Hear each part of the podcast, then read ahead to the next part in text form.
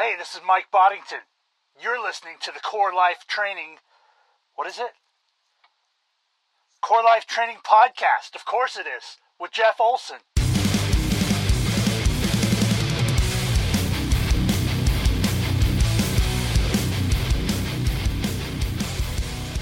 Hey, what's up, my friends? It's Jeff with the Core Life Training Podcast. Today, we're going to be digging into the Bible. We're going to get down with some killer tunes, and we're going to cool out with a very tasty drink of choice. Welcome to episode number five. So, in this episode, we have a question from Numbers 22, in which God tells a dude to go do something and then promptly gets mad at him when he does. So, this guy Balaam is pretty weird in the story of the Bible. On the one hand, he's sort of like this voodoo witch doctor guy running around cursing people for money. And then on the other hand, he actually speaks the true word of God. So he's kind of tricky, but we're going to take a crack at him today. This week's Metal Minute is from one of the coolest bands you've never heard of, but you should hear of. Band called Youngblood Supercult from Topeka, Kansas. These guys rule, one of my favorites over the last two years. And this episode's drink of choice is Notorious Triple IPA from Boneyard Beer in Bend, Oregon. It is a killer drink, and you should definitely check it out if you have not. And I want to tease something awesome that's going to be coming up for you this summer from Core Life Training. We are putting together the 2018 Theology Challenge. Now, everybody's got a challenge out right now, and some of it's really cool, like the eight week slim down challenge, like get in shape before summer. Like, who the heck doesn't want to look awesome this summer sitting by the pool? Like, no duh, that sounds great. Some are super lame, like the Tide Pod Challenge so I dare you to eat a Tide Pod. Uh, no thanks, idiot. You go right ahead. And like you know the the 31 day cauliflower challenge, where you health coaches try to convince us that like cauliflower uh, pizza crust and cauliflower nachos actually taste good. Listen, we're not falling for it. We don't buy it. So just keep that stuff off Facebook, all right? That challenge is not cool at all. The 2018 Theology Challenge is cool. What it is is a 12 week guided blitz through my first year of theology reading at Bible College. Essentially, you're going to become a mini theologian in the course of just 12 weeks. You're going to cover all of the biblical foundations for all the basic doctrines of the Christian faith, and you're going to get it all in just the course of one summer. Now, the truth is, this is not for slackers who want to take the summer off from the Lord and then maybe catch up with Him in September. But like I know that's not you anyway if you're listening to this podcast.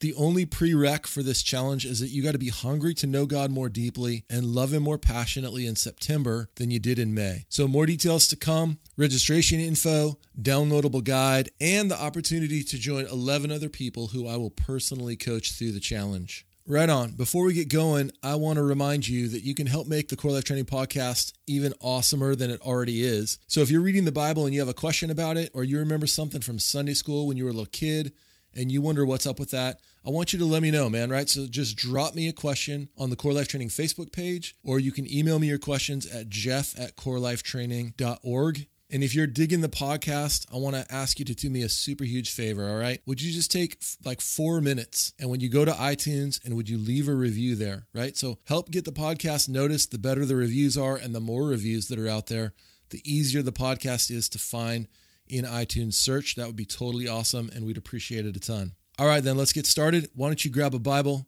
grab a notebook, and grab your drink of choice, and let's get down to business. All right, dig it. So today's question comes from Numbers chapter 22, and we'll be looking at verses 20 to 22. And here's how it reads God came to Balaam at night and said to him, If the men have come to call you, rise up and go with them. But only the word which I speak to you shall you do. So Balaam arose in the morning and saddled his donkey and went with the leaders of Moab. But God was angry because he was going, and the angel of the Lord took his stand in the way as an adversary against him. So right away, that seems like a problem. God says, Go ahead and go. Balaam goes, and then God gets mad about it. So let me back up to Numbers 21 and give you a little bit of context for this passage, right? So in Numbers 21, Israel is on the way through the wilderness to the promised land. And it's like a 40 year long way. So it's a, the long way to the promised land. And in verses 21 to 32 of chapter 21, Israel comes up on the land of the Amorites. Now, this is a land that God had promised to give to Abraham and to his children in Genesis 15 right? So it's actually Israel's land by God's promise. But Moses doesn't act like a jerk about it, right? So he doesn't walk in and say, hey, look, this land is our land. Now, why don't you clowns beat it? What he does is he offers to pass through in peace, right? He makes a peace treaty or offers a peace treaty. Now, Sihon, the king of the Amorites, he doesn't buy this whole peace treaty nonsense. And what he does is he rallies up his troops for a fight and immediately and promptly is thrashed. And Israel takes over every city and all of his land, right? And in verses 33 to 35, uh, Israel comes up on Og, the king of Bashan. Now, this guy, like seeing that Israel has just demolished his neighbor and being a wise king, sends a peace treaty to Moses and says, Hey, listen, I just want everything to be cool between you and me. Why don't you guys just pass on? And no, that's not exactly what he does, not at all. Og is an idiot, and Og rallies his troops because somehow he thinks he's going to do better than Sihon from the Amorites. And promptly, Og is totally destroyed, and not a single person is left. So when we get to Numbers 22, Israel is camped in the land of Moab. And we've met Moab before back in Genesis 19. Moab is the son of Lot and his freaky oldest daughter. And Balak, the king of Moab, seeing that his two neighbors have been wiped out, fears that somehow he's next in line, right? So now here's something to pay attention to. Israel hasn't picked a single fight in this whole scene, right? They haven't picked a fight. They're not picking one now, but Balak is tripping out. He's just worried and freaking out. And rather than rally his troops, Balak decides he's going to take a different route here. He thinks he's smarter than the other guys. He decides to hire this guy named Balaam, who is sort of this voodoo witch doctor guy who does curses for hire, right?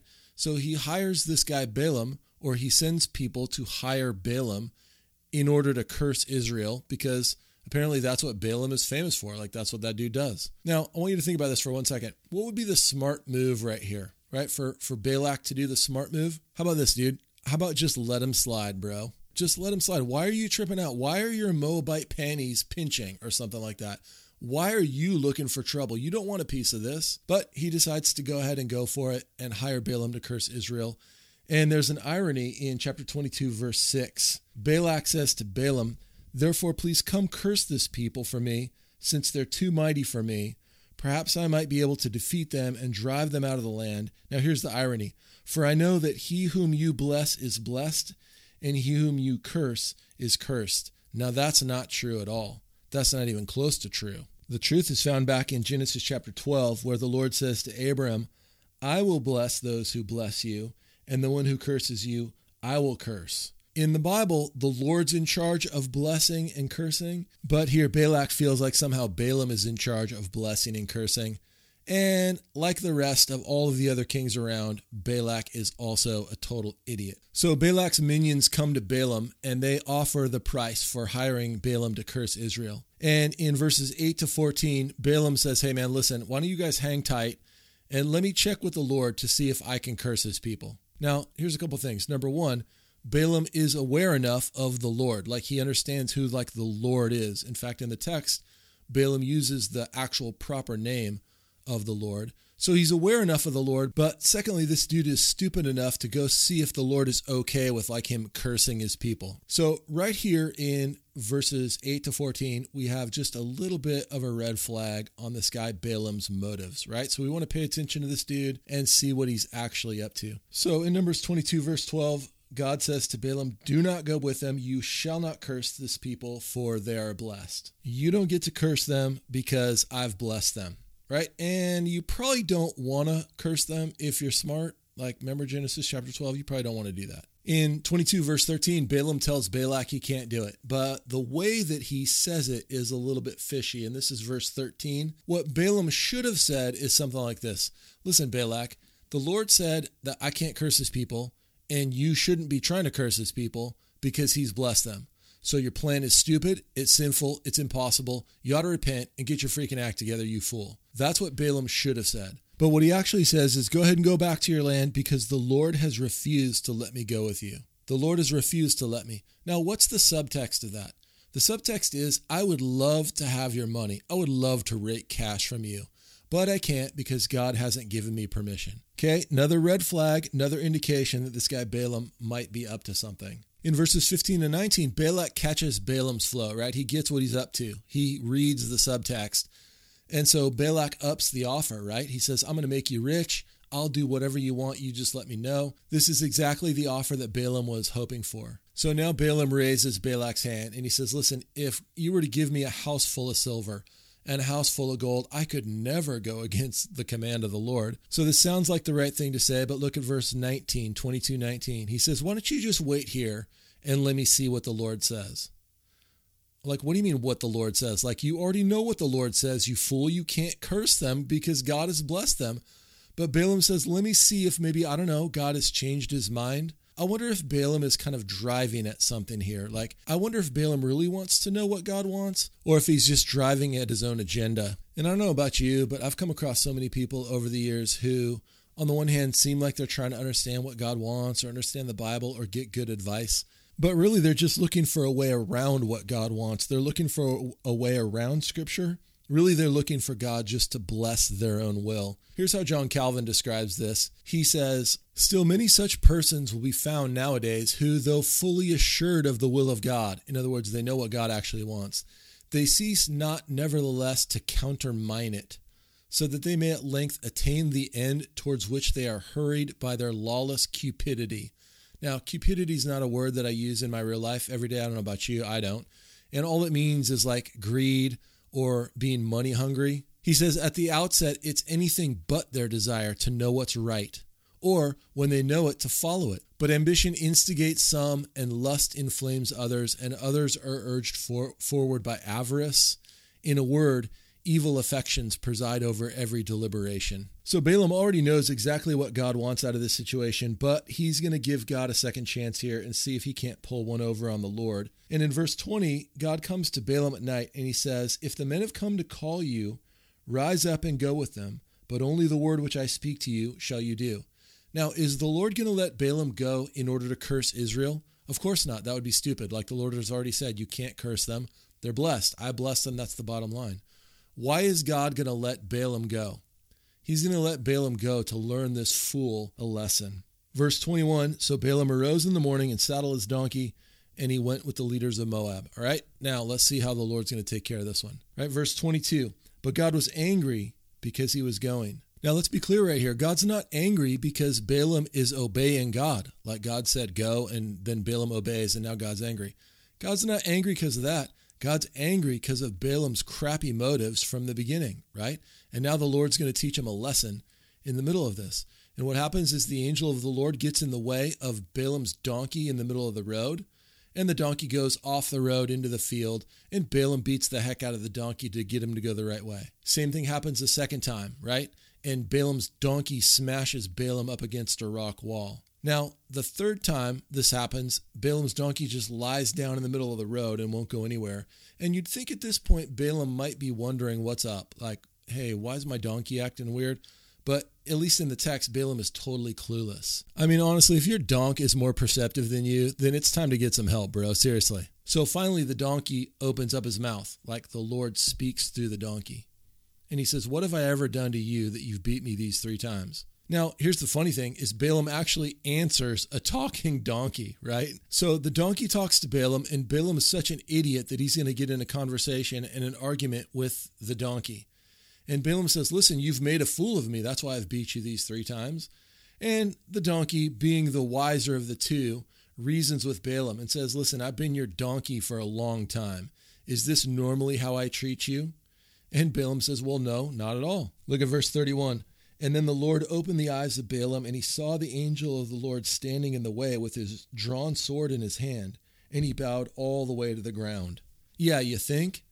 Like 37 seconds ago, he was on his way to rake cash from Balak, and now all of a sudden he's super humble, right? Yeah, I mean, if you saw an angel of the Lord in the middle of the road with a sword, probably get down low too. But verse 32 is the key, right? Here's what it kind of explains all of this, and our suspicions about Balaam are confirmed. The angel of the Lord said to him, Why have you struck your donkey these three times? Behold, I've come out as an adversary, because your way was perverse to me. Your way was perverse before me. Balaam was looking for money and he was going to do just about anything he could to get to it. And in 2 Peter chapter 2 when Peter is talking about false prophets, he says that some of them have forsaken the right way and they've gone astray having followed the way of Balaam the son of Beor who loved the wages of unrighteousness. How is Peter reading this? He's reading Balaam as a greedy guy who's looking for some dough.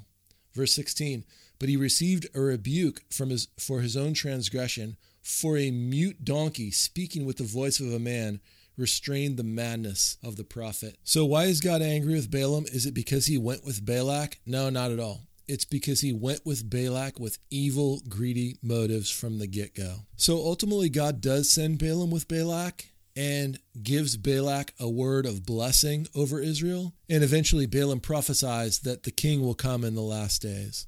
So, this fool Balaam plays really an important role in announcing the hope of the king who comes in the last day to rule over all the nations forever. And as you keep turning pages in the Bible, you find out that king is Jesus of Nazareth. All right, dig it. I hope that was helpful for you as you think about Numbers chapter 22 and this guy Balaam in the story of the Bible. All right, guys, I've been waiting for a while to bring this band out for you for the Metal Minute, and here they are. This is a band called Youngblood Supercult. Now, I found out about these guys a couple years ago on the Electric Beard of Doom podcast that Pat Harrington from Geezer does. One of these episodes, I'm going to do a whole feature on the podcast, The Electric Beard of Doom, because it's totally awesome, and I'm going to leave a link to it in the show notes. But anyway, this is where I found out about Youngblood Supercult. And the first thing that totally blew me away about this band was the guitar riffs. Like this chick, Bailey Smith, who plays guitar, she has got to be like Tony Iommi's long lost love child or something. So if you dig Sabbath riffs, you're going to love her. Her tone is killer. It's fuzzed out. It's heavy. And David Merrill's vocals are just amazing, man. Like this dude can totally sing for real. Now, I'm waiting for these guys to make their triumphant debut in Portland, but when I messaged Bailey today, I found out that they're definitely not coming to Portland anytime soon. So I'm seriously considering making a trek to this year's Doomed and Stoned Festival in Indianapolis, Indiana to see these guys. So I'm going to give you two songs from Youngblood Supercult because they're that awesome. First up is a song called Monolith off their second album, High Plains and the second is Burning Messiah off their most recent release called The Great American Death Rattle. You better grab your drink of choice, kick back, and definitely crank this one up.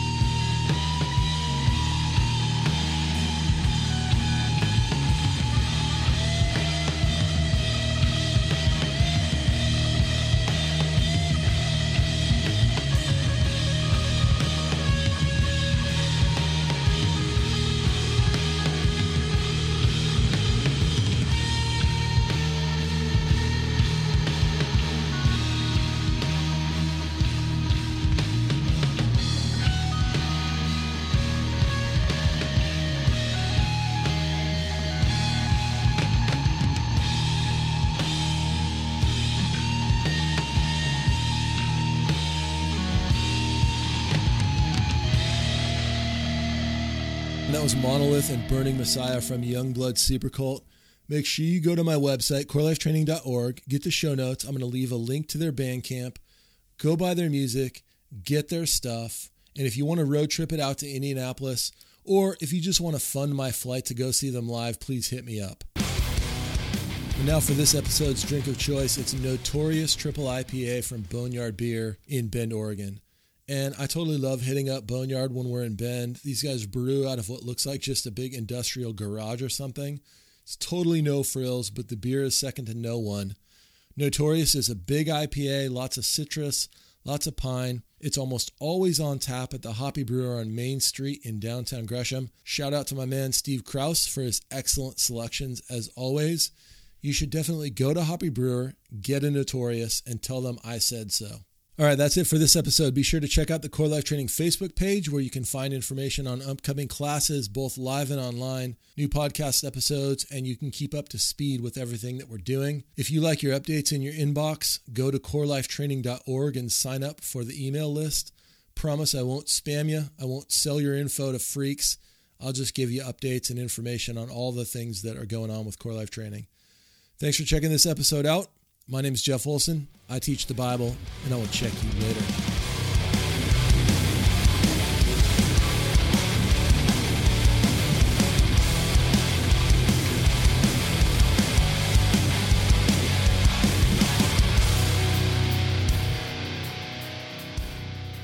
Honestly, bro, if your donk is more perceptive than you, then you just need to pull your head out. Zebra, zebra, short and stout. Find your head and pull it out. Pull, zebra, pull.